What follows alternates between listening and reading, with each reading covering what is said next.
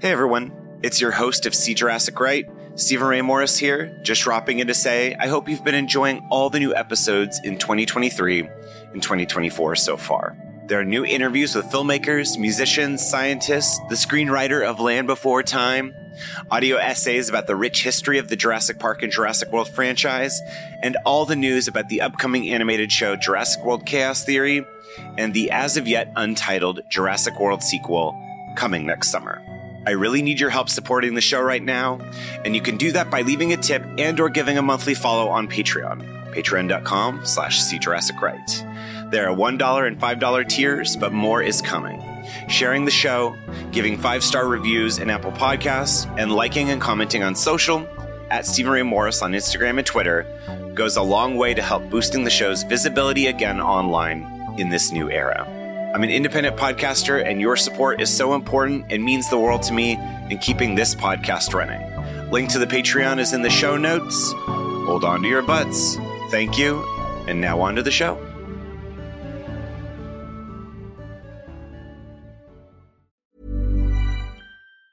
There's never been a faster or easier way to start your weight loss journey than with PlushCare. PlushCare accepts most insurance plans and gives you online access to board-certified physicians who can prescribe FDA-approved weight loss medications like Wegovy and Zepbound for those who qualify. Take charge of your health and speak with a board-certified physician about a weight loss plan that's right for you. Get started today at plushcare.com slash weight loss. That's plushcare.com slash weight loss. plushcare.com slash weight loss. Many of us have those stubborn pounds that seem impossible to lose, no matter how good we eat or how hard we work out. My solution is PlushCare. PlushCare is a leading telehealth provider with doctors who are there for you day and night to partner with you in your weight loss journey. They can prescribe FDA-approved weight loss medications like Wegovy and Zepbound for those who qualify. Plus, they accept most insurance plans. To get started, visit plushcare.com slash weight loss. That's plushcare.com slash weight loss. Hey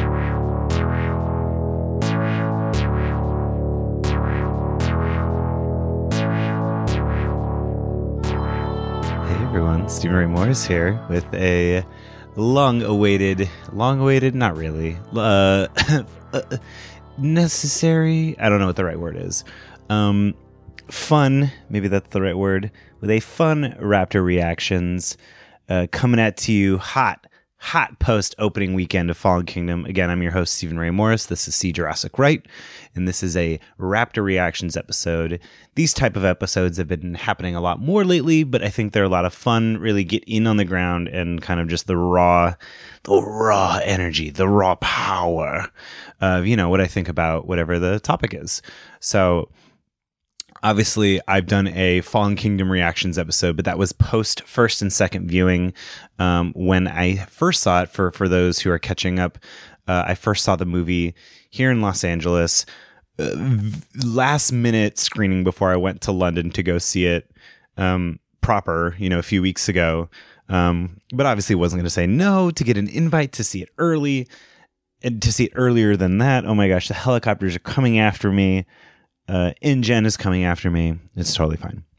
Um, so, flash forward. Um, I also did a Raptor Reactions episode celebrating the 25th anniversary of Jurassic Park and kind of my observations. That was a really fun episode. It makes me really want to do more episodes like that where uh, I just watch the movie and share my thoughts about it. But like, you know, kind of like a list of like kind of new or or maybe not you know, just just watching a movie with fresh eyes really helps. I think if if it's a movie that you've grown up with, sometimes really just kind of because you know that's the thing we do all the time, right? Is we watch a movie uh, that we love, but it's kind of like on the background. Maybe we're on our phone, maybe we're doing laundry. So uh, I went and watched Jurassic Park again to celebrate its 25th anniversary and kind of just discovered a lot of new things about it, and so that was really fun. So go back and listen to those. Um, go back and listen to my episode with Perry Nemiroff and Ash uh, Blodgett. That was like a pre Fallen Kingdom episode, but it's, there's so much fun to hear Perry and Ash talk about their Jurassic origin stories and to hear, you know, listeners talk about what they were hoping to happen in Fallen Kingdom and stuff. And hey, some of it came true, some of it didn't, um, which is exciting. Um, also, thank you to everyone who um, has uh, subscribed on Patreon. There's going to be a bunch of new stuff coming out soon post Jurassic June. It's been a crazy month. Um, you know, post minisode, all this stuff. I'm really looking forward to the Fallen Kingdom episode proper. I pushed it back a week, mostly because I just wanted more time to see it, more people to see it, and can really dig into what those. Um, we can really dig into it as far as what it means. And I think this episode is going to be really fun because uh, I asked the group, uh, See Jurassic Right Facebook group, See Jurassic Right podcast, um, basically if they just wanted kind of like a spoiler discussion thread of an episode. And so I asked a lot of people, hey, what kind of questions? What do you want to talk about? What do you want to hear? And so I think this episode's going to be really fun because we're going to really just dive into the nitty gritty of spoilers. So again, spoilers. Um, don't listen to this because we're going to really dive into all the big questions. Um, and so I think, but I think this will be a great episode to listen to. Um, you know, along with episode 14, the episode proper um, that I'm working on to come out next week, that's really going to trace the journey, my own journey of seeing this movie uh, seven times now, um, and kind of all the misadventures and adventures that have come along the way. And but this is more of a on the ground response. Again, thank you to everyone who submitted questions. Um, yeah, I think we should just dive in again. Uh, yeah, so I just basically took questions on you know Instagram and Twitter and the Facebook group um, to get into Fallen Kingdom, Jurassic World: Fallen Kingdom, the fifth film in the Jurassic Park franchise, directed by J.A. Bayona. Uh, yeah, I think let's just dive in. I okay, just just from the outset, I felt like the big questions were about Macy, the Macy reveal, um, Hammond and Lockwood, kind of in conjunction with that, um, Isla Sorna, aka Site B, and Claire's character slash sequels and stuff. So, um, uh, and again, the uh, uh, the episode fourteen, the proper Fallen Kingdom episode, the you know the the tastefully done episode will come out um, July fifth. So look out for that. But we're just going to dive into some questions. But actually, before we dive into questions, I had a fun thing to think about um, because in Fallen Kingdom, they the uh, Wheatley and his crew, as instructed by um, the nefarious Eli Mills. Um, I call him the Ted Bundy of, uh, or the Patrick Bateman of um, businessmen. I guess if you want to say that. Well, I guess Patrick Bateman is a businessman, but from American Psycho. But uh, there, I kept commenting. There's something very serial killer esque about Eli Mills, where he's got that. You, you know, especially you know working on my favorite murder they're always talking about these killers who kind of have to like or or psycho sociopaths or psychopaths again sorry if i don't know the exact definition between them but um where where you know you can see them kind of readjusting themselves to because they don't know how to actually be human so they have to kind of put their fit their mask on and i really love what rafe spall was doing with that where he was kind of like you know and and you can kind of see that humanity shedding away in a very fun cartoonish kind of way that I really I thought was really fun. Um, so they instruct, you know, they have to get on the ship, the Arcadia, to bring the dinosaurs to Lockwood Manor, Lockwood Mansion. I keep wanting to call it. I think because of Jurassic Outpost. I think that's what all the spoiler picks were calling it early. So um, I keep wanting to call it um, Lockwood Mansion. Um, but so they're transporting all the dinos but then at the very end of the movie you, you know you see that there are compies too and it's just such a funny thought because they don't really show them catching compies.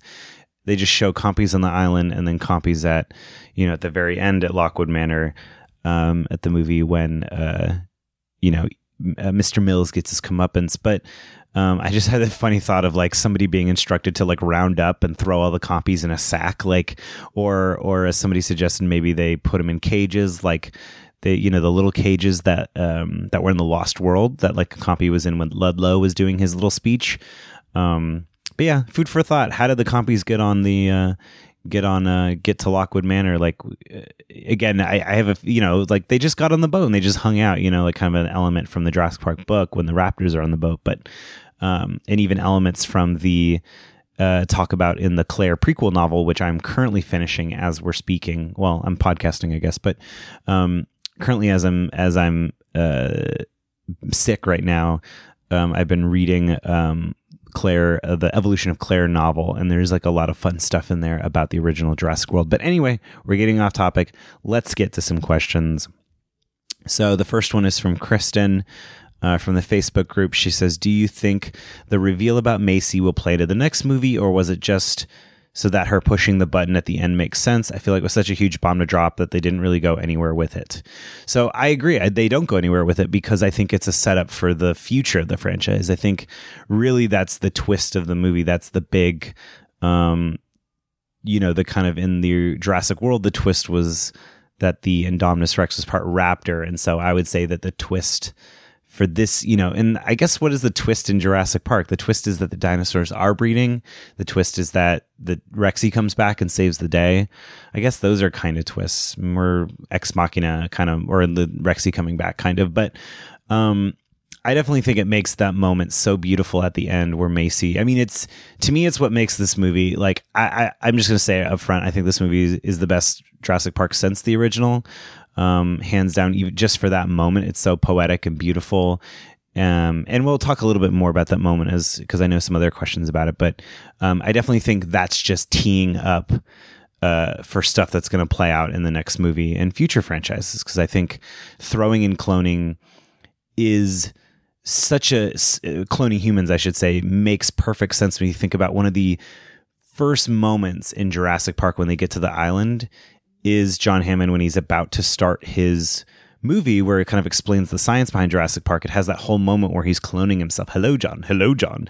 And so the idea that they're calling back to that moment with introducing this element, I think it was so brilliant and so unexpected and so exciting. And it just, I think it makes sense in a Crichton universe. You know, when you're, when you're talking about genetic technology. And I think, um, I think it totally fits. I mean, I think, and I think it's it's that element of adding stakes because I think, um, you know, it, it's going to be it's going to be easier for some people to care about dinosaurs now that you care about a human being as well who's wrapped up in it. So, I'm I'm just imagining adventures with Blue and and Macy in the next one, really, and I'm all down for that. And so Maddie, um, who I had the pleasure of hanging out with and meeting when she came out to LA for the screening that we went to, the Fallen Kingdom thing that we all together, and the trivia night, which was such a blast. Thank you to everyone who uh, came. If you're listening, thank you so much. If you're not listening, thank you so much. It was amazing. Um, again, I'm looking forward to kind of breaking all that stuff down in the proper episode 14 uh, that comes out next week. But Maddie has a question. He says, Are Owen and Claire Macy's legal guardians now, or have they kidnapped her? And I think that's a good question. I mean, uh, you know, uh, you could go back to Ludlow's lines, you know, like animals have right, or Nick Van Owen's like animals' rights. You have no right to, you know, steal them or whatever. And Ludlow's like, you know, we made them, we own them, we patented them. And so, is that a good question? Is that going to be an element of, is, um, maybe not Wu, because I don't think Wu cloned Macy, but, um, maybe, uh, you know, maybe there's an element of, um, you know, is there going to be the corporation that, that, you know, Lockwood's corporation? Are they going to try and chase after Macy for some reason, or, or is that going to, you know, just they're like, or is it going to just be that element of like she just lives with them now? So, um, who knows? Uh, but I mean, I think that's a that yeah that that's such a funny idea. Okay, this next question is from Agnieszka, um, who you heard from in the last episode. Um, she said, "How did Claire end up such a dino activist? Does she have a past of social justice in her college days, or maybe her parents are animal rights activists. Is she vegan? Is anyone in the movie vegan or vegetarian? Does Macy grow up to be a dino activist? I would like to know more about the countries and the reps who came for the auction. What specific uses do they have? Were those actual government officials or rebel groups trying to overthrow governments? Was Mr. Eversole supposed to look like Trump with that hair? Anyone else catch the nasty woman comment? Um, and then Agnieszka has another question after this, but I feel like there's a lot of there's a lot to chew on. Obviously, Lex is vegetarian. Um, in the original movies, um, I don't feel like Claire's. Hmm, is she vegetarian or vegan?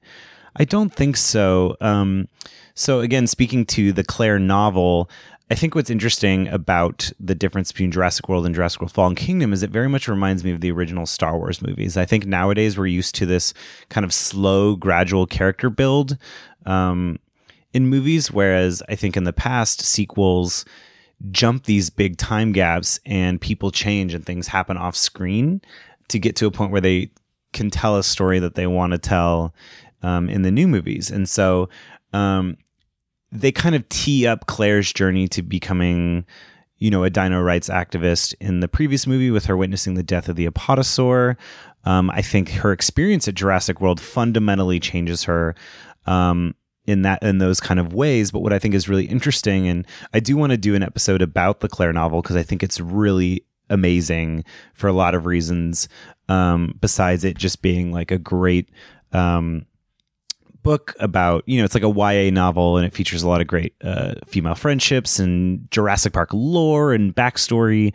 Um, again, we're going to talk about Isla Sorna in a bit, and that kind of relates to that. But um, so there was also a lot of backstory on the Dinosaur Protection Group website, and I and I really recommend that you dive into all that. It's not necessarily essential, you know, because I think from where you see Claire at the end of Jurassic World to where she is at the beginning, I think you can really draw those parallels out. But I also understand that um, it's not really common these days for movies to kind of make these kind of leaps, and so I think it, it, it, it even rewatching it, you you find glimpses of the old Claire in the movie that I really like, whether where she's like chair or when she kind of sterns up at Owen when he just says he doesn't want to help and then she's like no your flight is you know. So it's like the Claire of both movies is the same person but that she's been fundamentally changed by this and and I think if you read the novel when she started out as a so uh um, political science major in college and she interned at Jurassic World and um, she really started from the point of animal rights and and her time in the system kind of corrupted her. And so you know her, t- her, eh, eh, by the end of Jurassic World she's kind of come full circle back to more to who she was.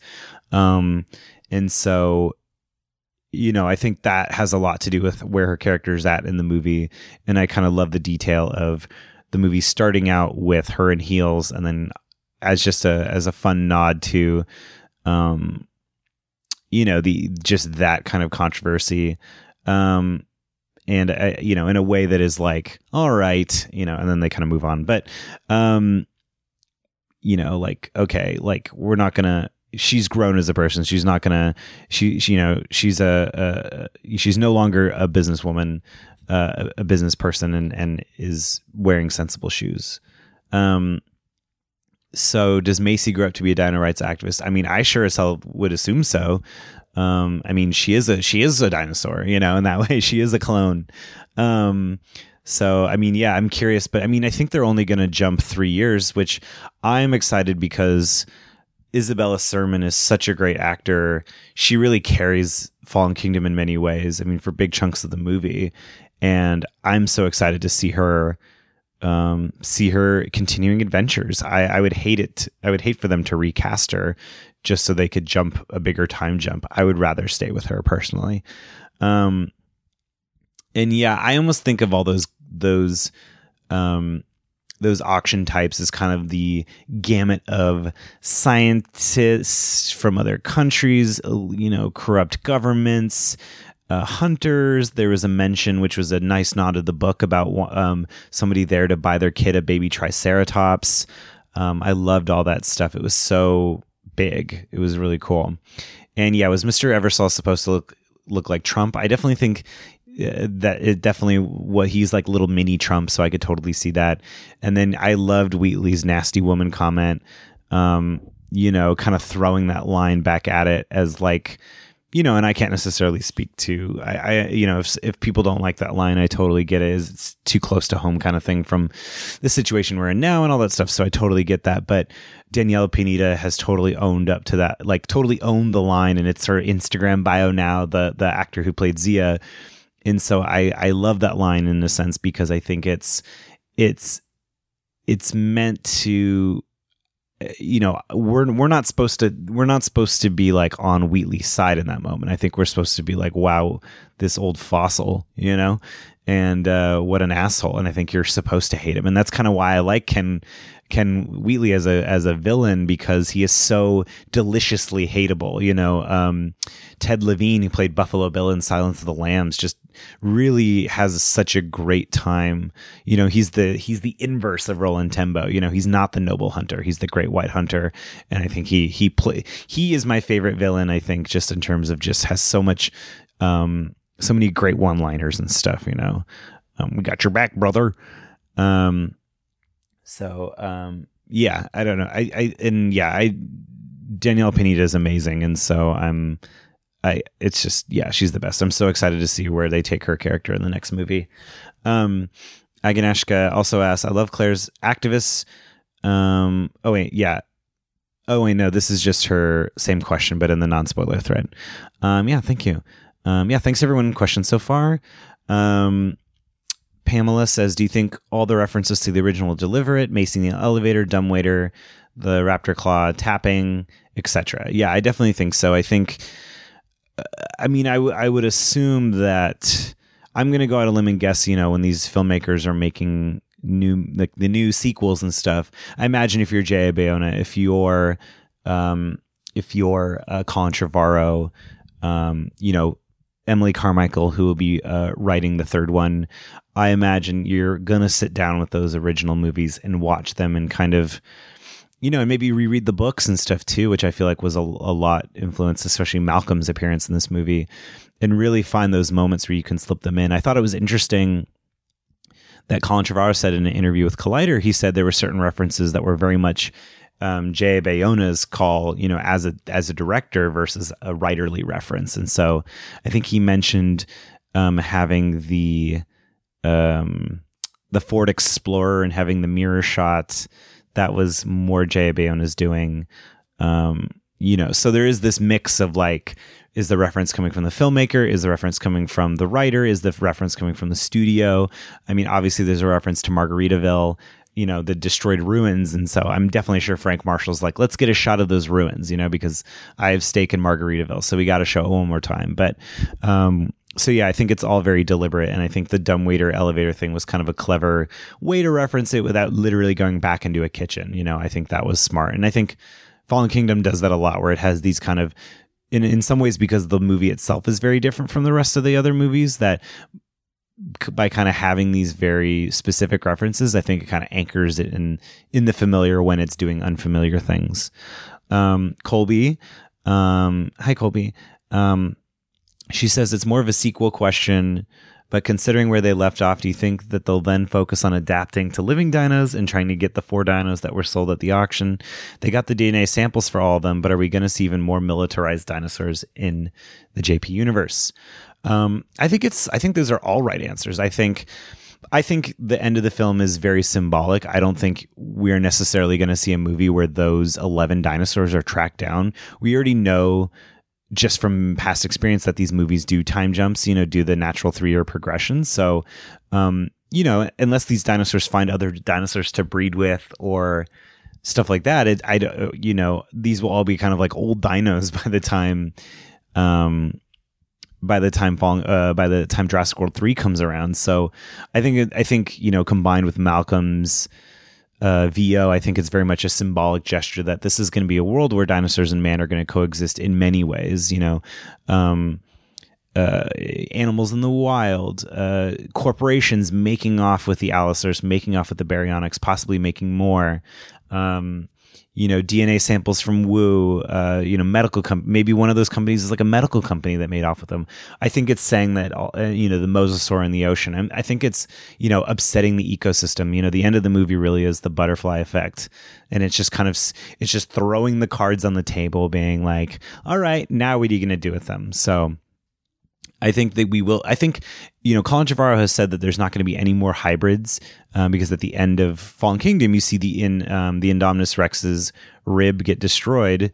Um, so I don't think it's. But I also don't want to take his comments on the surface either because at this point now i mean blue is technically a hybrid because not not that it just has t-rex dna in it but that it was already kind of affected by Wu's genetic tampering because it was a much more docile raptor and or you know much more um, trustworthy raptor in some ways because it was kind of groomed by Owen and because it's you know through the like the Mendel system or whatever you know it it, it was a much you know it wasn't necessarily the same raptors from Jurassic Park you know. Um, thanks Colby. Uh, Steven says uh, this is Steven um, who makes all the Legos and stuff in the in the Jurassic Park group. Um, he's super awesome.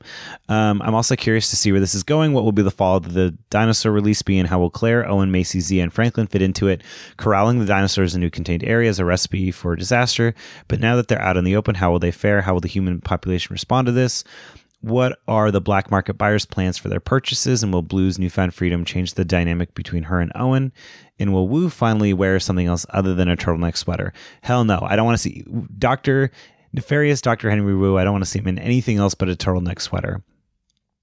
Um, you know, and so again, I've kind of talked a little bit about this. I definitely think, you know, the big problem with the Jurassic Park sequels up until this point was that they always had to drag people back into the adventures versus people who are willing to go on adventures. And I think if if we want to watch movies where we love the dinosaurs, I want to also be with characters who feel a sense of ownership, not ownership like owning it, but like owning up to the fact that they want to be part of this and need to be part of this. And I, that's why I really like Fallen Kingdom and Jurassic World in some sense, because I think they really make our characters want to be there, want to go on these adventures for the most part, other than when it's like humorous where it's like Franklin where it's like he means well and he doesn't want to be there but like we love that he doesn't like it's fun you know it's fun. We root for him. He's us you know we're scared but we're still going to do the right thing um which is why I love Franklin. And so I definitely think all of these characters will return. I just don't see in a world where, unless they spin off Zia and Franklin into their own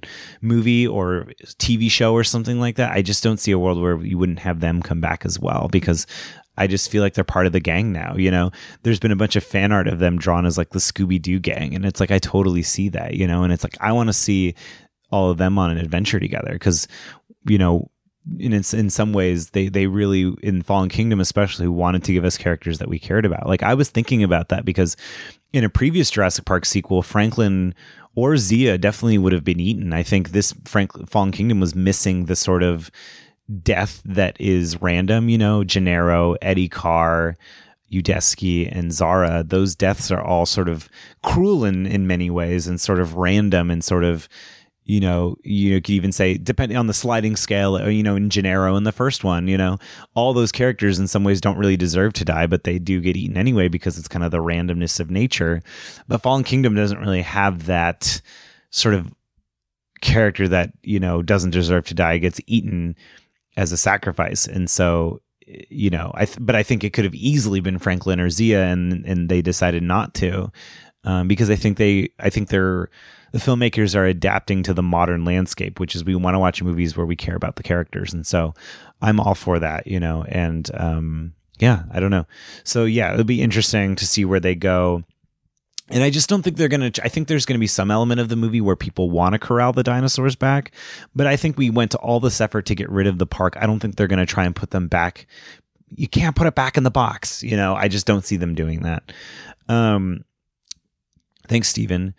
Um, okay. And so Marissa has a great question. Marissa, who shot all the photos um, at trivia night the other night. Again, she was amazing. Her and her sister, her sister Marlena. So she asked, you know, they talked about the Isla Nublar eruption being an extinction level event, but aren't there still a lot of dinos on Isla Sorna? Maybe I'm forgetting something where they explain that.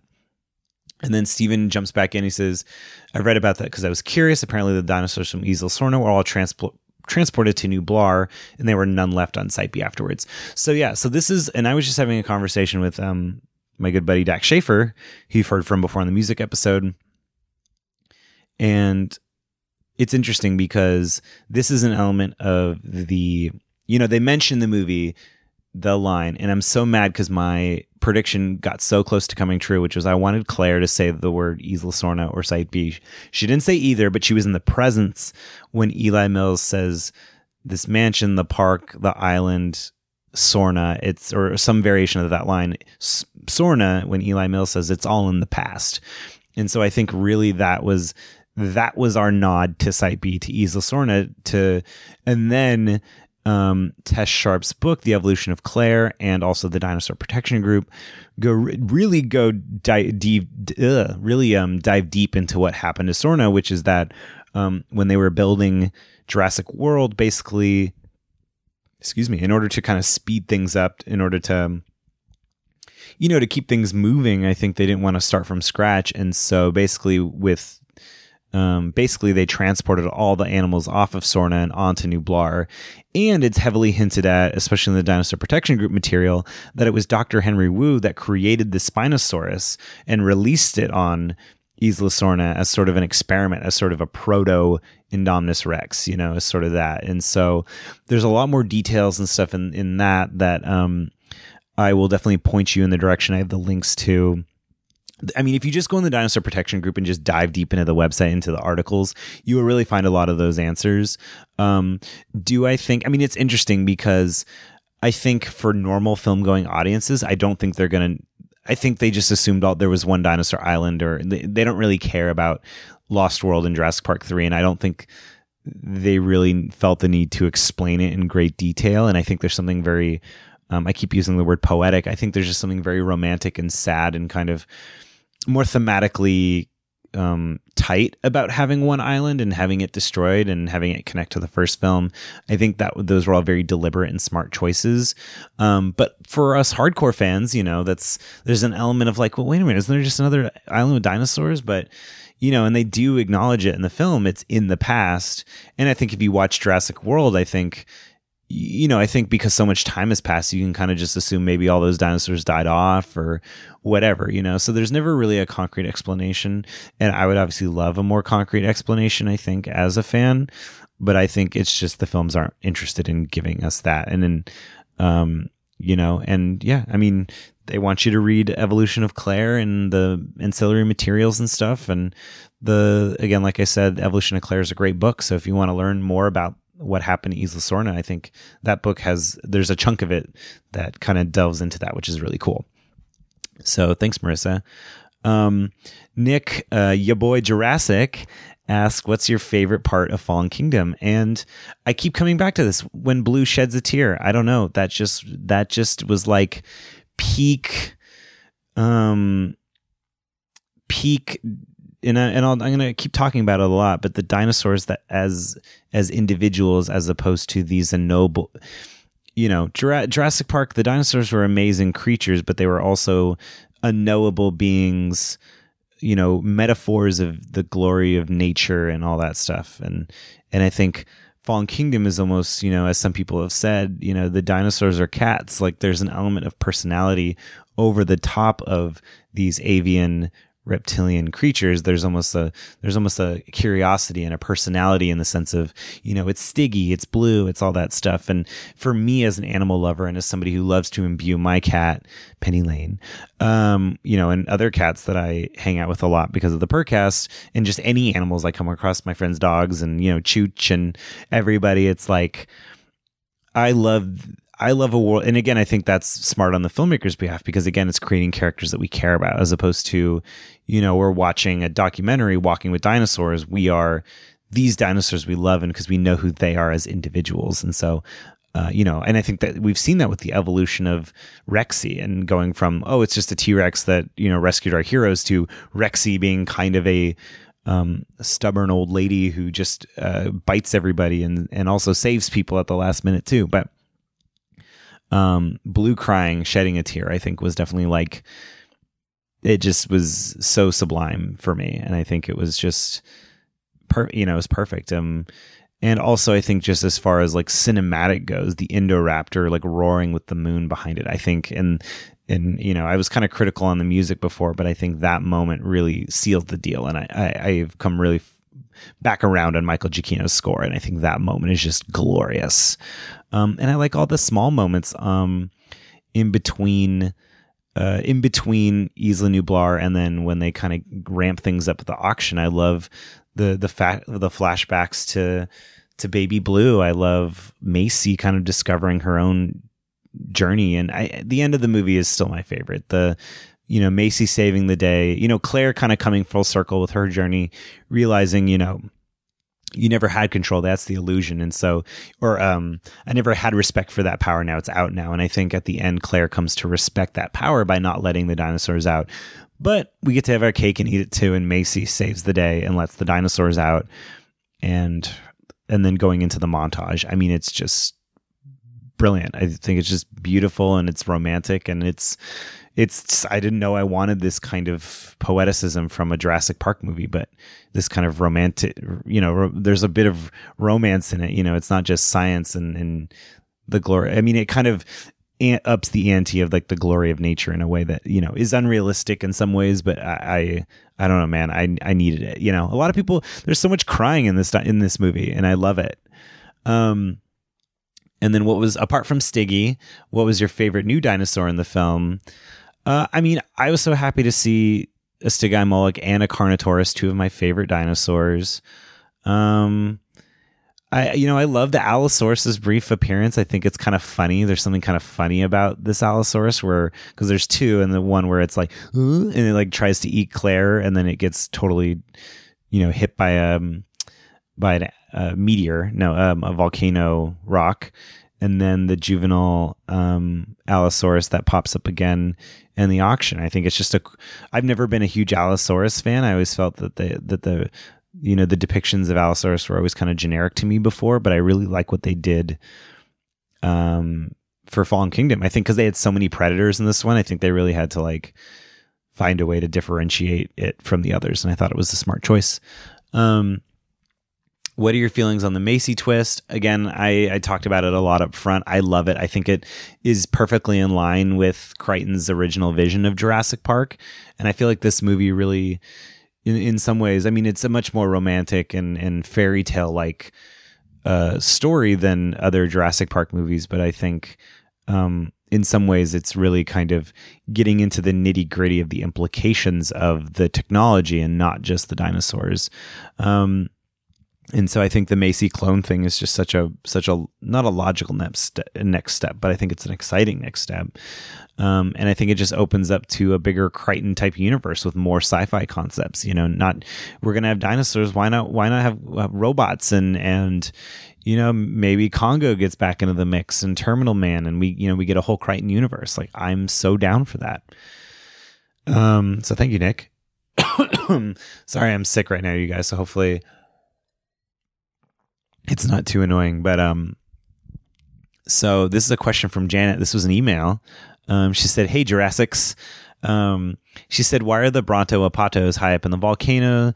These are more logically swamp critters, as in JP. Wouldn't they stay in the swamps, head out in the open water rather than being high in the mountains?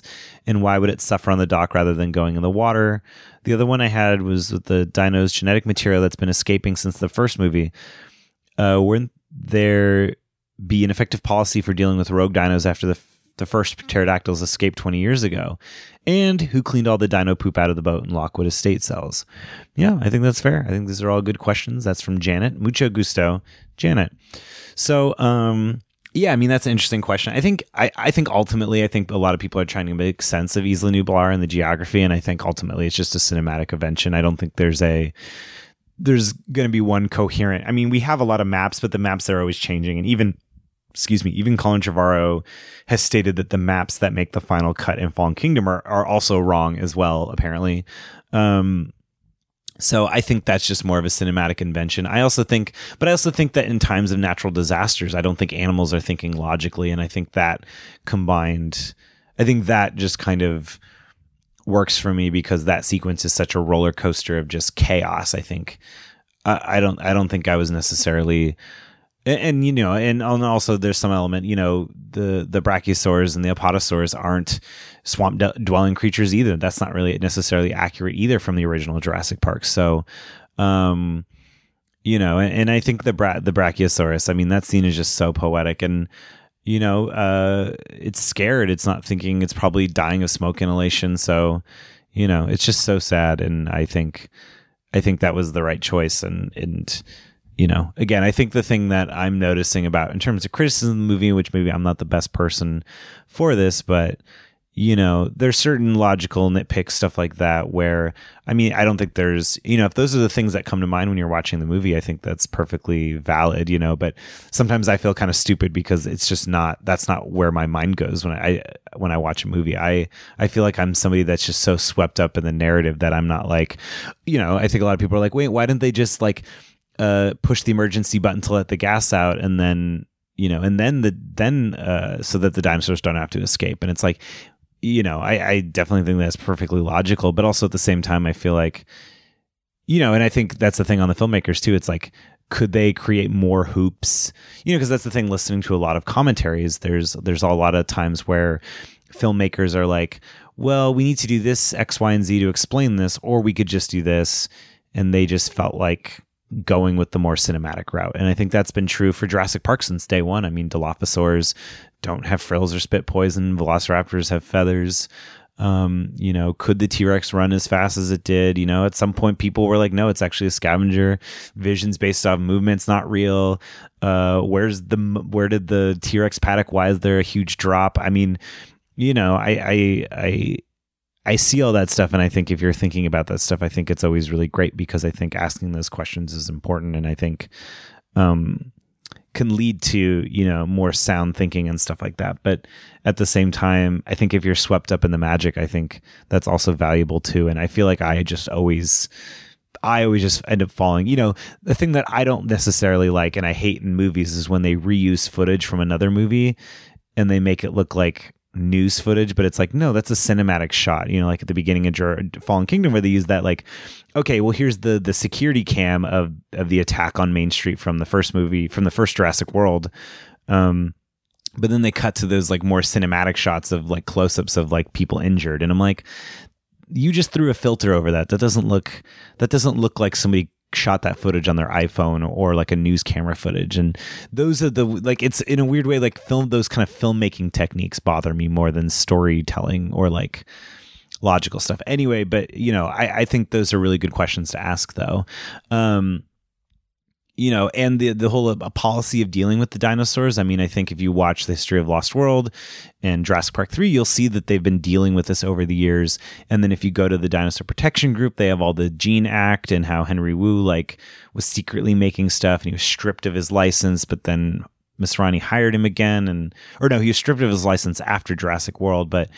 So there's there's been all this stuff, and and actually Hoskins, Vincent D'Onofrio's character, uh, after the events of Jurassic Park 3, he was actually hired to clean up the pteranodons that escaped and flew to Canada or something like that. Um, so there definitely has been all that stuff, but I think you know, up until now, Jurassic Park has been a much, a much, a very self-contained universe where you kind of don't really see what the outside world thinks of the dinosaurs, and so I'm really excited at the prospect of of getting into that even more in the next one. So, um, and who cleaned up all the dino poop? I mean, I, I wonder what Franklin was doing that whole time uh, when he got off the boat till when they found him in Wu's lab. I think maybe that's the answer. Um, so thanks, Janet. Um, Renee asks, uh, for some reason, oh, this is a good question. For some reason, I'm really annoyed at the two hybrids that are both T Rex and Raptor combos. I don't know why it bugs me and how to put it into words. I guess I'm wondering other people's opinion on that um, how Blue's T Rex tainted blood would then mess up with recreating a hybrid when they're both T Rex raptor blood. Um, so it confuses me. It's like, okay, yeah, so I see what you're saying. It's like, you know, I love that line though, uh, or I love Zia's line. It's like he's blue is a sock drawer in there. Um, you know, um, and how is there a fully formed Indoraptor when they only just harvested the bone for DNA from the Indominus Rex. Oh no, wait, that's sorry, that's Eli's question. Who's come next? But I think it ties into this. So, um, yeah, why do yeah? So then Eli asks, how is there a fully formed Indoraptor when they're only just harvested the bones for DNA from the Indominus Rex? So to clear that up, I mean, it's not clear, but you get the sense. And I think that there was something going around saying that the that that opening sequence, which is amazing by the way, um, takes place like a year before the events of the rest of the movie. Um, but it's not really clear in the movie. I think they keep it vague. And, and yeah, I mean, I, who knows, maybe because I knew that or heard that rumor, maybe that's why it didn't bother me. But yeah, I just assumed that it'd been a while since they created the Indoraptor. And now this whole thing is happening. Like the reason why they're getting blue is because they realize that the Indoraptor is kind of a failed prototype in many ways. But also to answer um, Renee's questions, um, you know, uh, you know that it's a T-Rex and a Raptor combo. I mean, yeah, I agree too. I think I think it's the idea that this is, you know, and and I think in many ways, I think even Colin Trevorrow would agree that the sort of weaponized Dino has sort of run its course because you're only just creating a sleeker and sleeker hot rod. You know, there's really I think if you're just if you throw like a triceratops frill on it, you know, it's just I think you know, I think in, in some ways, yeah, I think that's why weaponized dinos have kind of run their course because you can really only just make it that, you know, um you know, you could throw a Dilophosaurus spitting thing on there too, or you know, alien. I think I think they're I think they were just trying to make something that looked, re, you know, it's like okay, but why makes why use your imagination to make something that just looks like another real dinosaur? It doesn't look that different from from a dinosaur that existed in real life. So I agree. I think it's a great question. I think it's a why is it just that? But I think they're almost looking at it from the di- idea of a weapon standpoint of like kind of those subtle improvements and, you know, as in military planes or vehicles over the years or weapons even. So it's that kind of thing. And I think with Blue, I think that's more of a Henry Wu question because it's like he's so a perfectionist. I think he's, I don't think he's saying that he wouldn't necessarily use Blue's blood. I think he just in that moment is like, ugh. And then before he can actually do anything, then he gets nabbed by, he gets jabbed by Franklin. And then, but I don't think he wouldn't have used it. I think he just was irritated. I think he always wants things to go his way. And it's interesting because reading Claire's novel, there's a lot more of his character in there about that kind of fussiness and hating interns and stuff. And so, yeah, so I think that's, I don't think that they wouldn't have used Blue's blood. I think he just was annoyed. Um, so thank you, Renee. Thank you, Eli. Um, Kristen asks again from the first Kristen. She asks again, or asks a new question. How do you feel about the island being gone? Tear emojis, lots of tear emojis. Um, I mean, it's sad, you know. I, I definitely am, you know. Uh, there's still so much of Isla, Isla Nublar I want to explore, and again, not to pump the book, not to pump the Evolution of Claire book again, but um, it has a lot of great stuff in it that makes me excited to be on that island again. Um, but in many ways, I, I kind of I like the way they ended it, and I think I think it's time to get the people where the dinosaurs or the dinosaurs to be where the people are. I want to be where the people are. I want to s- eat them, want to see them dancing, you know? So I, I think it was done really well, really poetically. I think I couldn't have asked for a better, uh, send off, you know? I mean, they could have just, uh, you know, there's part of me almost worried that they were just going to be like, all right, volcano explosion, bye. But this whole poetic Brachiosaurus scene was so, was so beautiful that I just am, um, I'm grateful that we got that. I'm so I'm so happy for it. It was so sad. Um, and so Sandy has a similar question. Um, you know, oh my god, the scene looking back on the island as they left, tear emojis. Thoughts on the ending and what that means for future films. Um, I'm worried that they're going to be mega cheesy or completely different, and I just don't want the new movies to be bad. Um, and then also she asked how about how terrifying this one. There's several times in the theater when I realized I was recoiling in my seat with a look of horror on my face. Um, and she says all the nods to the first JP were so good. And yeah, again, I, I've talked a little bit about it. I think, again, I think you know, I was talking to my dad about this a lot too, because that was this the last screening I saw was with him. We went to the original movie theater I went to when I grew up. That we saw the original Jurassic Park at together. That we saw the Lost World together at. That I went and saw Jurassic Park three with my best friend from high school with. Um, excuse me. Um, you know, I think I, I just wonder you know, and maybe I, I want your help with this, I guess, in the sense that what is these movies if they keep just having a park or a rescue, a park or a rescue, a park or a rescue? And I think, I guess for me, I mean, again, I, I'm not to say that like you should just accept Fallen Kingdom, you know, for what it is or whatever. I mean, if you don't like this movie, you don't like this movie, and I think that's great. I think you're, you, you know, I, I don't want to be somebody here who's like, oh, you have to like this movie or whatever. Um, I mean, I personally feel unabashedly in love with this movie, which is exciting because I think Jurassic World, as much as I like it, I feel like I really have to like work up the nerve to really defend it in in in this similar kind of way. I think Fallen Kingdom I can really unabashedly say I love and I enjoy the, you know, it, it has a lot of faults, but I think overall where it's what it's saying, what it's doing, um, and how it's doing it is really fun and, and feels fresh to me. And that's exciting for me because we're always going to have Jurassic Park. We're always going to have Lost World. We're always going to have JP3. And I'm excited to celebrate its 20th anniversary when Jurassic World 3 comes out. So that'll be kind of a full circle moment. We'll always have Jurassic World. We'll always have Fallen Kingdom, and I, I'm just excited. I want more dinosaurs. I want more adventures with dinosaurs, and I want that to expand to be all kinds of things, um, whether it's on an island or not. So I think that's just kind of how I feel about it, and you know, I think the comments from Trevorrow about it, not about there not being hy- hybrids, and about how the third movie is going to be more science than kind of action. I think, you know, again, I take these comments, especially because they're so early in the process with a grain of salt, but um, those things make me think. And I think just the way the movie went, I just don't see them doing a world where dinosaurs are, there's like going to be an army of CG dinosaurs with machine guns. I just don't.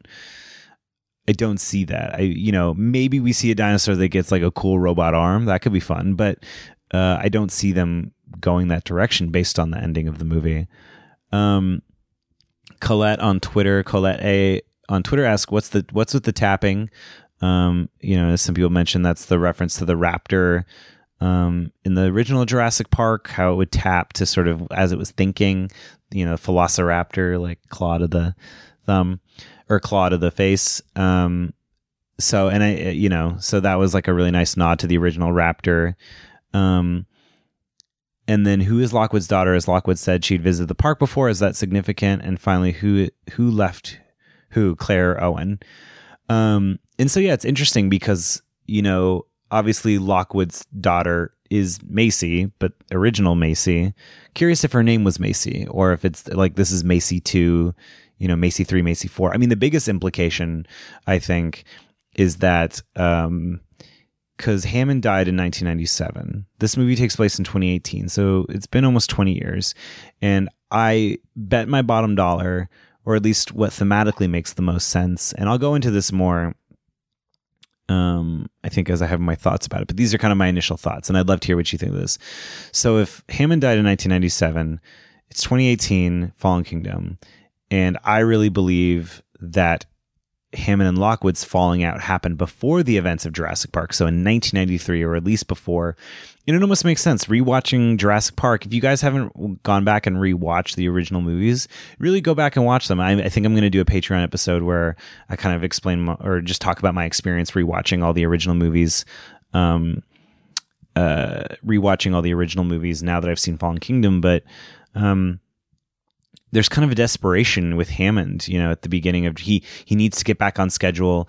The investors are about to pull the plug on the whole park. The whole park over the death of one worker. There's so much corruption in this world from the Olympics to Trump that they're not going to pull an entire billion dollar investment, multi-billion dollar investment in a dinosaur theme park just because one person dies. That's that I mean, that's science fiction that they would do that. And so my my theory is that um, Lockwood pulling out or you know them getting their split, I think really worried the investors, and I think that's what really caused, um, in a way, caused the trip to Jurassic Park that Grant and um, Sattler and Malcolm were on because it was Hammond's kind of last ditch effort to sort of save the park in a way because the whole Lockwood thing happened, him being disturbed by him trying to clone his daughter and then that also implicates that maybe Lockwood's been trying to clone Macy for over 20 years. So, you know, if you've seen Alien Resurrection, there's a scene, you know, where Sigourney Weaver's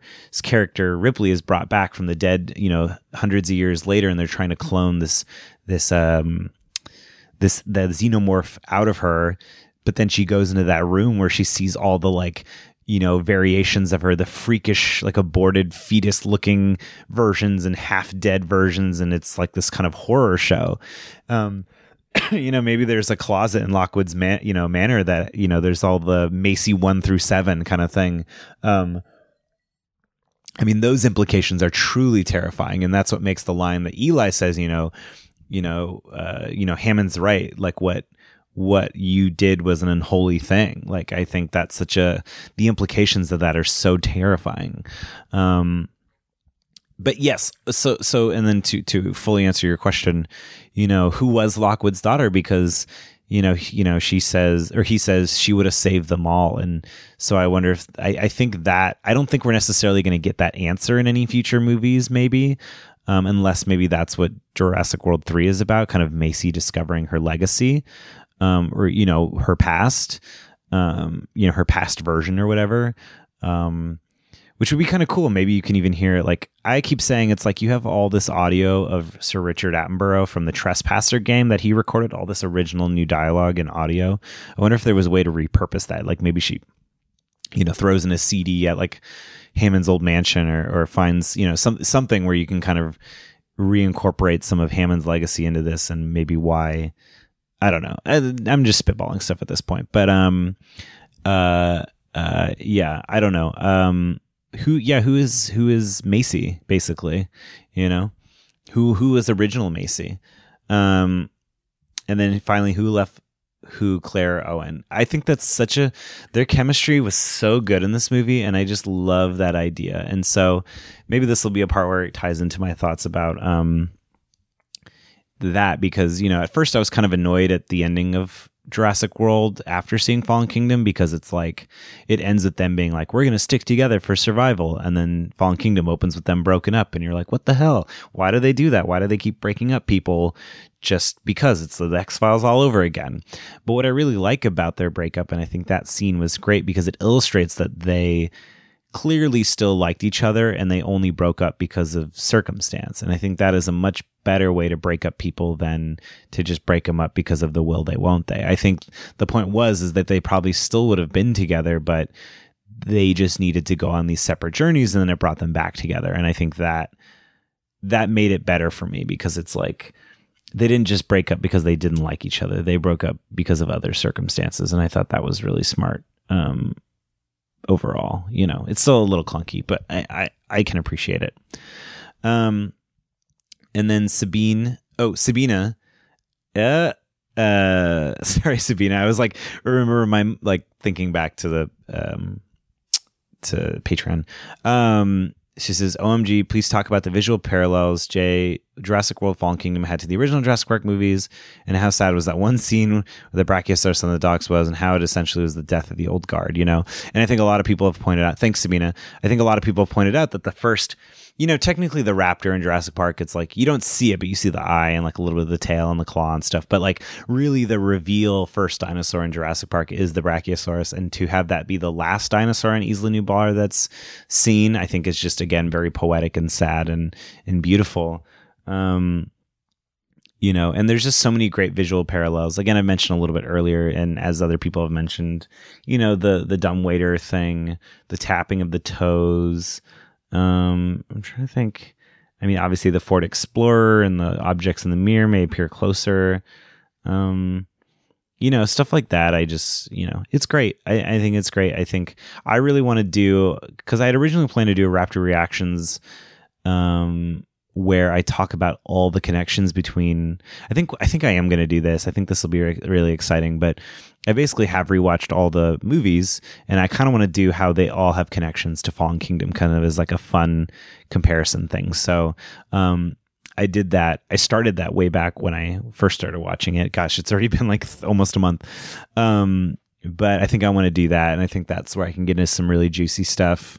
Um, but yeah, there's so many great visual parallels, and I think in some ways there was more, there were stronger visual parallels in this movie. I think Jurassic World, plot wise and kind of setting, is very much, you know, feels like as some people said, like a soft reboot of Jurassic Park, whereas I think Fallen Kingdom in some ways is actually more of a true sequel, um, and in some ways pays more homage to the original Jurassic Park. So it's like, in many ways Jurassic World and Fallen Kingdom are the true sequels to the original Jurassic Park, as opposed to The Lost World and JP3, which are kind of almost quaint sides. You know, those are almost like the Rogue One of of Jurassic Park movies, you know. But but rewatching The Lost World and JP3, I think there's a lot of interesting a lot of interesting stuff when looking at Jurassic World and Fallen Kingdom together. So I don't think they're necessarily I, you know, I take back that whole thing about the Rogue One thing. I think they are very important in their own ways, but I think it's just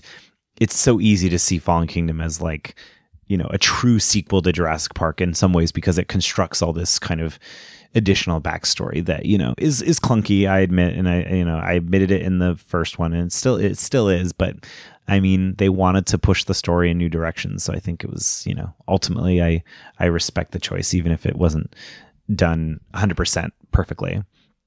Um, so I have a couple more. These are all like screen grabs from Instagram. Um, so again, thank you everyone so far for your questions. This has been so much fun.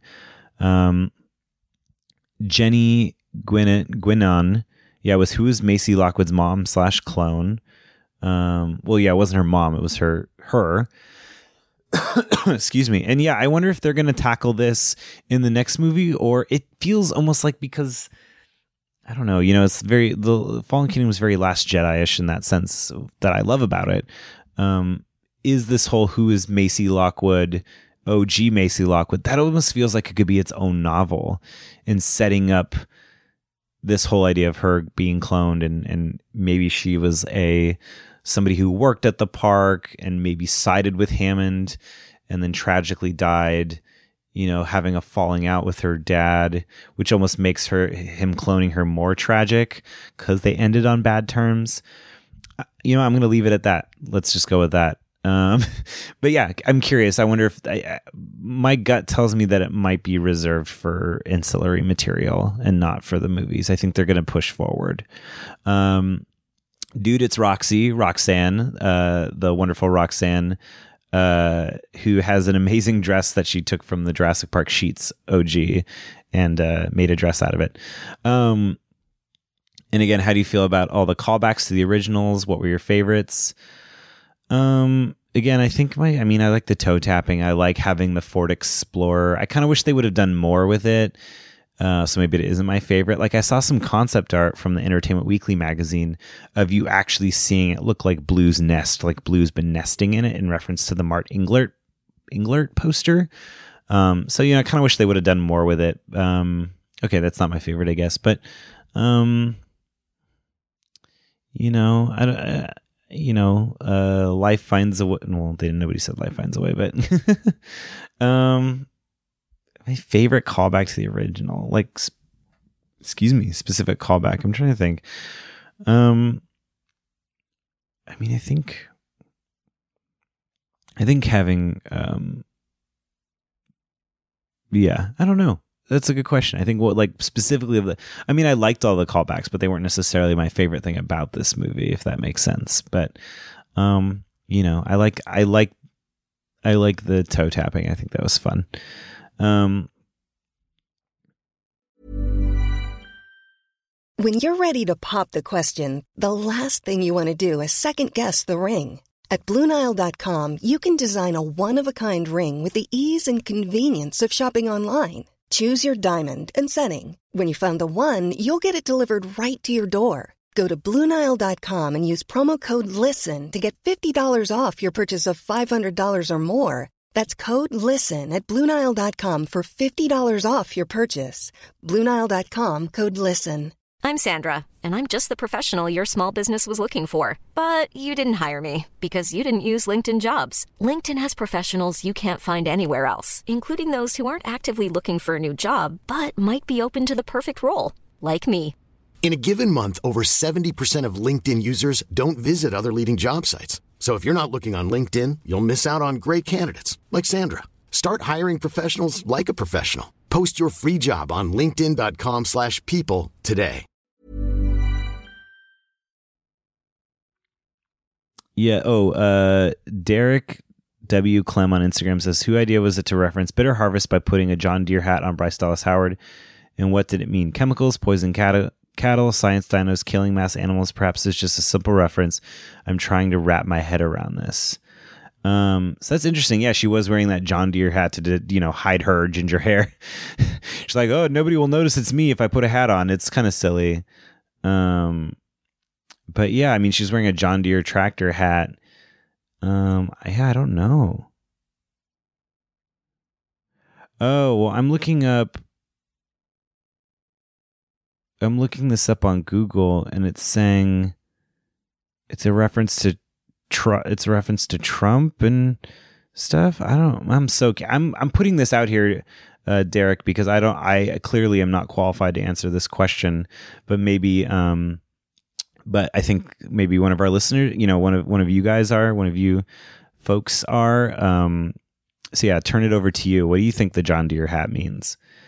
Um, and then Jessica Cohen Cohen on uh, Instagram says, "What did you think of that ending that jumped the dang uh, Mosasaurus? I just got home and I'm very like, what the fuck? Dinosaurs rule American, rule America now." I mean, I don't think they rule America. Again, I, I, as I mentioned earlier, I think the ending of the movie is much more symbolic than literal, and I think it's just exciting to see all the poss. I think it's just showing you the possibilities, and that's what I really like about it. Um, because I want to see people with dinosaurs. Um, somebody mentioned that Macy's, uh, uh, um, hoodie is a reference to ET, and then also somebody else mentioned that the suburbs that Blue are kind of he's kind of or he Jesus Christ, Stephen. Um, it's it's getting to be over an hour. Um, that the suburbs that Blue that she's roaring over um, kind of look like the suburbs in ET, and so I kind of love all those two, which made me think like you could totally see like you know there's all these rumors of an animated TV show um, for Jurassic Park. Um, and you could see it being like the adventures of the blue where she's in the suburbs and it's very stranger things like you know obviously not obviously i don't watch the et but um, you know, where Blue gets a raccoon friend, and you know they they they solve mysteries. So yeah, it's interesting. We'll see where it goes. We got three years, but I'm hoping we get some more like ancillary material. But I I really hope we get more books, we get more tie-in stuff because. Uh, you know, I, I I love this new world that they've created, so I hope we get to explore it more in between now and the next one. Um, so Pizza Face uh, with three Z's asks, uh, before the big reveal, who did you think Macy's mother was? When her grandfather said that the park had been to Jurassic Park 1, I was racking my brain for a character we had met in other movies. Also, I can't remember the last time I cried so hard in a movie theater. The dinosaurs running for their lives was so sad to watch, specifically the Brachiosaurus at the end of the dock. And when it jumped up and mimicked the first dinosaur we saw in Jurassic Park. Yeah, so very sad. It's a very emotional Jurassic Park movie, which I was not expecting but loved. I loved that element of it again because I love dinosaurs so much. So it felt like the movie was kind of like I said in some of my original comments and reviews when I first saw the movie. Like this dino, this movie's about this movie's for people who are obsessed with dinosaurs and respects that obsession in a way where it's like from Russian military, you know, dealers to you know English children to you know people on the street in San Francisco and you know congressman, everyone at least respects the existence of dinosaurs, except for the president, which was, if you look at the little ticker tape on the BBC, it says like president denies existence of dinosaurs, which I think is funny. But um, yeah, this movie for me felt like it was for dinosaur lovers, for animal lovers, and so um, yeah, it's a very emotional movie. And yeah, who did I think Macy's mother was? I, I felt like when I was watching the movie the first time or two, I was like, forget Ray's, you know, who are Ray's parents? Who are Macy's parents? And I mean, that was such a great twist because again, when you first when it first starts to hint at all that stuff, you're like, who could it be? Like, obviously the Jurassic Park movies aren't really about that kind of intrigue, you know, about that kind of personal angst kind of. And so I was like, well, it's not going to be like Lex or like why is that why does that need to be a mystery? What does that add to the story, you know? But then when you see the twist you're like, "Oh, yeah, it was dope. I liked it. I love it." Yeah, I'm interested to see if they do anything more with cloning humans or if it's just going to be more of a metaphor for kind of her connection with the dinosaurs. Um thanks Pizza Face. Uh Gilded Kiwi she says, My main question about Fallen Kingdom is Did Nanny Iris make it out okay? and I love this question because I have just this thought of like, because there obviously was a post credit scene, but if they had a mid credit scene, I think it would be hilarious if it's just Iris, you know, dry, like stopped out on the highway, leaning leaning against her car, smoking a cigarette, and then she just sees all these dinosaurs run past, and she's just like, ugh, you know, just like rolls her eyes. Like Geraldine Chaplin was so great in her little role. Um, as the nanny and um, it'd be cool to see more of her. I don't know in what capacity but you know and i don't think we will but it'd be fun to to get something more of her in some capacity. I think that would be cool. Um, so thank you gilded kiwi. Um, and then yeah i think there's yeah there's a couple more. Um, again thank you everybody. This has been so much fun. Um, Pepper Ashley says, Did you cry during the scene where the boat is leaving the island and the lonely Brachiosaur using the Brachiosaur emoji is watching them go? Saddest scene ever, in my opinion. And to make matters even worse, We then have to watch the sad Dino die in the lava. Fuck that so much. All the tears. Anyway, hi Stephen, love the podcast. Um, uh, yeah, I definitely. I mean, I didn't cry every time, but I definitely there were certain uh screenings where I definitely allowed myself to be more not allowed myself, but I think just get, you know, you get caught up in the moment versus like, again, because I, you know, there was no intention to see it this many times already. I, I felt very lucky that people wanted to see this movie with me. And so I didn't want to turn down those opportunities. And it was great to just catch up with those friends, you know, my friend Stephanie, who works for Frank Marshall and Matt Scavone, really talented artist, really good guy. Um, uh, you know, getting to see it with um, Tom Jurassic, uh, you know, Tom Fishenden and Clayton Fioriti, you know, uh, you know, obviously having our big fun screening on Thursday and and um, seeing it with my dad, you know, it, it, every screening felt different to me. You know, I felt like I was in different settings, different theaters, and so some, you know, I'd say I'd say about half I I shed some tears. So I also think Baby Blue is definitely tear worthy. Um, I think Macy pressing the button and her lines, you know, like me, like that was also I that really chokes me up too, you know. Um, so it wasn't just the Brachiosaurus. Um, uh, so thank you, uh, Pepper Ashley and from Margaret Francis Seven. And it's funny, this is something that I've thought about from the very beginning, and we finally are talking about it. But Dr. Malcolm. So, do you think they shouldn't have shown Dr. Malcolm's part in the previews and instead saved it for a surprise when people saw the movie? For me, it was kind of disappointing that Dr. Malcolm was only in the movie for that one scene in the courtroom. And I agree. I think it's funny because Chris Pugh from Jurassic Outpost and I were having these discussions before um, you know, way before the movie came out when when it was first revealed that Jeff Goldblum was coming out, and I had this kind of bet that, you know, if they don't show Malcolm in the trailers, then that's the only scene he's in is in this courtroom. But if they do, maybe there's going to be more. And well, I was wrong because really it's the only scene he's in. Um, and I think it is a little disappointing in the sense that they that they showed it in the in the trailers and stuff, and they kind of you know, really used it for, you know, I think, you know, in some ways it's unfortunate because it does take a little bit of impact out of the end of the movie. And I think, you know, it almost took me one or two viewings for me to kind of really soak up that montage as its own thing as opposed to thinking about it in the trailers and stuff. But I really stopped watching a lot of the trailers and stuff pretty you know, after that final trailer, I didn't really watch all the TV spots and stuff, so I kind of felt s- divorced from it a little bit. But um, yeah, I mean, I, I just certainly would have, you know, would have appreciated it. And I think even you know, JB and Colin Trevorrow have said, you know, it's like it kind of sucks that they've had to use some of that end material. Um, you know, for the trailers like the Mosasaur and the T- in Rexy with the lion. So, um, uh oh, they're coming to get me. Um, but overall, though, I'm actually fine with Malcolm's appearance in this movie. I think it made perfect sense. I thought he got he I think he did what he needed to do, and we got to see a Malcolm that was a nice amalgam of um, you know, of witty satirical Malcolm from Jurassic Park and then sort of more concerned and humbled Malcolm from The Lost World. I think it really was a nice continuation, but you know, nice if brief continuation of that character. Um, and I wouldn't have added any more of him. I mean, maybe one more scene, either before, or after the courtroom, or you know, just a little something, a little more indulgent taste. But I mean, look, we could all use a little more indulgent taste of Jeff Goldblum. But I, I really liked his role, and I was happy with how he was used. So I do hope he comes back. I think you could find more ways to use him, and more ways to use original characters in the next movie. So we'll see. Bring back Sarah Harding. That's all I'm saying. Um, so thank you, Margaret Francis Seven on Instagram. Okay, last two questions. Um, um, last question, or okay, so from Bella, um, you know, in Bella Land on Twitter. Oh, hi Bella. Um, she says, rewatching the Jurassic Park films, it's interesting watching Wu get gradually less cocky and more just concerned because he's lost a sense of power with what's going on.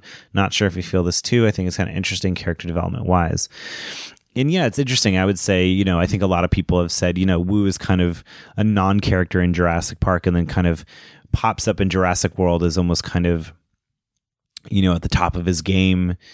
Um, and I do think there's this, div- div- but I do think rewatching it, I think there's, you're, there's definitely kind of a cocky, um, confident element where he kind of spars with Malcolm a little bit in the original Jurassic Park. And I think they really kind of tease that out, slash, using elements from the book, using a lot of dialogue that he has with um, Hammond, you know, as kind of the underappreciated scientist. They use that stuff in Jurassic World to really great effect, repurposed it in a way that made um, Henry Wu a little more mustache twirling villain villain like, and I think they just extended that. I mean, his line where you know, um, you know, between that space between a wolf and a bulldog, you know, like it's not science, it's art, you know, and it's just like, oh, this is so good. Like I love that so much. It's just so juicy and um you know, Tom Fishenden makes up a really great point. You know, he is a villain, but at the, you know, kind of his last little bit in his last significant bit in Fallen Kingdom is kind of upset at Mills and Eversol for selling the Indoraptor because it, he's almost realizing that like and Bella like you're saying that like it's kind of beginning that it's kind of out of his grasp that you know he's also kind of a pawn in this game um this larger scheme and so yeah, Tom was saying it's like, what if, you know, there's this element of, you know, what where's Wu's character going to go in the next one? You know, is he realizing that he's messed too much? You know, is he fl- flown flown too cr- uh, close to the sun? You know, or is he just to du- double down? You know, um, I think it's very interesting to see where he goes. But he will be wearing a glorious turtleneck, is all I know. Um, and then the last question is from Lindsay Blue, and she said, "Did you also weep in the theater during the dog scene with the long neck being left behind?" Hundred percent. Uh, yes. Um, oh my gosh, that's all the questions, everybody. Thank you. Where man, this is the longest. I think this is the longest Raptor reactions yet. Um, I highly recommend checking out the. Um, I highly recommend checking out the uh, all the dinosaur protection group stuff. Um, I think uh, if you're really curious to know what happened to Site B and all that stuff, I think that is really going to be essential because I think the movie just cinematically and thematically didn't want to deal with Sorna, and I think it it acknowledges it, but it also you know very briefly, but at the same time, I just don't think it was interested. Um, uh, yeah, so I so I think if you're interested in learning more about the Sorna, what happened to Sorna, essentially, I would go to the Dinosaur Protection Group, um, and also the uh, Evolution of Claire novel by Tess Sharpe. I think it's really great. I'm almost done with it as of recording this. I'll probably finish it tonight. Um, uh, and yeah, I definitely think you should check that out. Um, it's also just a great book about Claire. Um, and also, I wanted to read or not read, but just point you in the direction of, um, and I'll post it in the group. Um, there was a Gizmodo article about the makers of Fallen Kingdom solve some of the film's biggest mysteries. So it's like, why did they decide to introduce human cloning? Um, yeah, and they just, you know, Trevorrow said they just wanted to talk about the larger impact of genetic power and potential human impact and the emotional impact, um, which I think was a smart move. Um, and you know, I think it was uh, Clayton Fioriti who first mentioned where did Benjamin Lockwood come from, because there is a line in the Jurassic Park novel where they talk about um, Norman Atherton, who was Hammond's other partner um, in the creation of Jurassic Park and cloning dinosaurs. So I think they probably just changed the name to kind of throw off the scent a little bit. Um, and obviously there's all these other implications of like human you know they created a much more dramatic backstory but i think that the nugget of that was taken from crichton's original novel and so i, I am not sure if clayton was the first person to um, point that out but um, his videos are really great on youtube and so you should check out his video on that because it's just like a nice that was the first time I'd heard it, and I was just like, "Oh my god, that's so brilliant! What else could they take from the books that we haven't even thought of?" Excuse me. Um, what's Jurassic World 3 going to be like? Um, and so, you know, again, what I was talking about, um, you know, just about the idea of this kind of symbolic of all the possibilities. Um, and it's very interesting because uh, said there's, um, my goal with this trilogy is to, when you reach the very end, to have the first line that Claire ever says is, Noah isn't impressed by a dinosaur anymore, is to be proven to be completely false. So I think that's really cool. Um, again, because I want people to love dinosaurs um, as much as I love dinosaurs, as much as we all love dinosaurs. So, um, yeah, I'm excited. So uh, I'm excited to see where where the next three years take us. So thank you everyone for asking questions. I really appreciate everyone writing in, commenting. Um, again, the See Jurassic uh, Right Facebook group, See Jurassic Right podcast. If you want to join in on the fun, um, thank you everyone for supporting the show so much. I really appreciate it. It's been so much fun. This whole month of Jurassic June has been so much bigger and so much more fun than I ever could have imagined. This really was the Jurassic June to end all Jurassic Junes, and I'm so grateful for everybody who was part of it. Um, and yeah, I'm excited to really kind of dig into that journey um, in my journey with Fallen Kingdom in episode 14 that's going to come out next week. Um, so stick around for that. That's going to be, you know, and I've been talking to people along the way um, who've been sharing their thoughts. And I want to hear your thoughts. What did you think of Fallen Kingdom? Um, give me a call. Again, you'll hear the number, you'll see the number shared, but call in, write in. People have already been writing in and calling in, but really let me know what you think of Fallen Kingdom. I really want to talk to you and hear what you think of the movie, whether you loved it, whether you hated it. What are the implications for the next one? All that good stuff. Write in, call in. Um, I'm excited to hear from you. Um, and also, what else? Uh, um, support on Patreon. Um, thank you everyone on Patreon has been supporting me. Patreon.com slash see Jurassic Right. Lots of new goodies coming up there. Um, let me know other things you want to hear about. Um, I love doing these Raptor reactions. They're really fun just to kind of goof off. So um, but I think we had fun here today. Um, so if you want to hear more of these other topics that you want to talk about, again, I really want to do these episodes where I just kind of draw the parallels between all the movies, you know, preceding Fallen Kingdom, uh, from especially from the original three movies. I think that'll be really fun and, and productive and stuff. So um, let me know what you think. Um, you know, life finds a way, and uh, welcome to Jurassic World.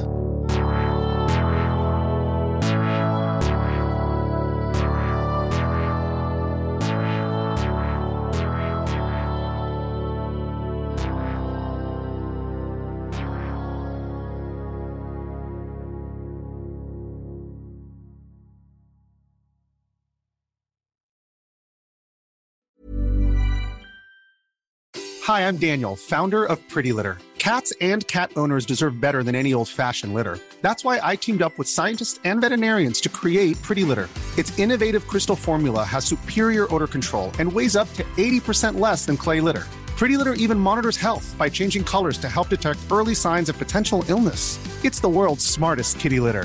Go to prettylitter.com and use code ACAST for 20% off your first order and a free cat toy. Terms and conditions apply. See site for details.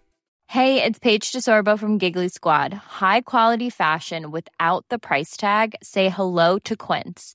I'm snagging high end essentials like cozy cashmere sweaters, sleek leather jackets, fine jewelry, and so much more. With Quince being 50 to 80% less than similar brands. And they partner with factories that prioritize safe, ethical, and responsible manufacturing. I love that. Luxury quality within reach. Go to quince.com slash style to get free shipping and 365 day returns on your next order. Quince.com slash style.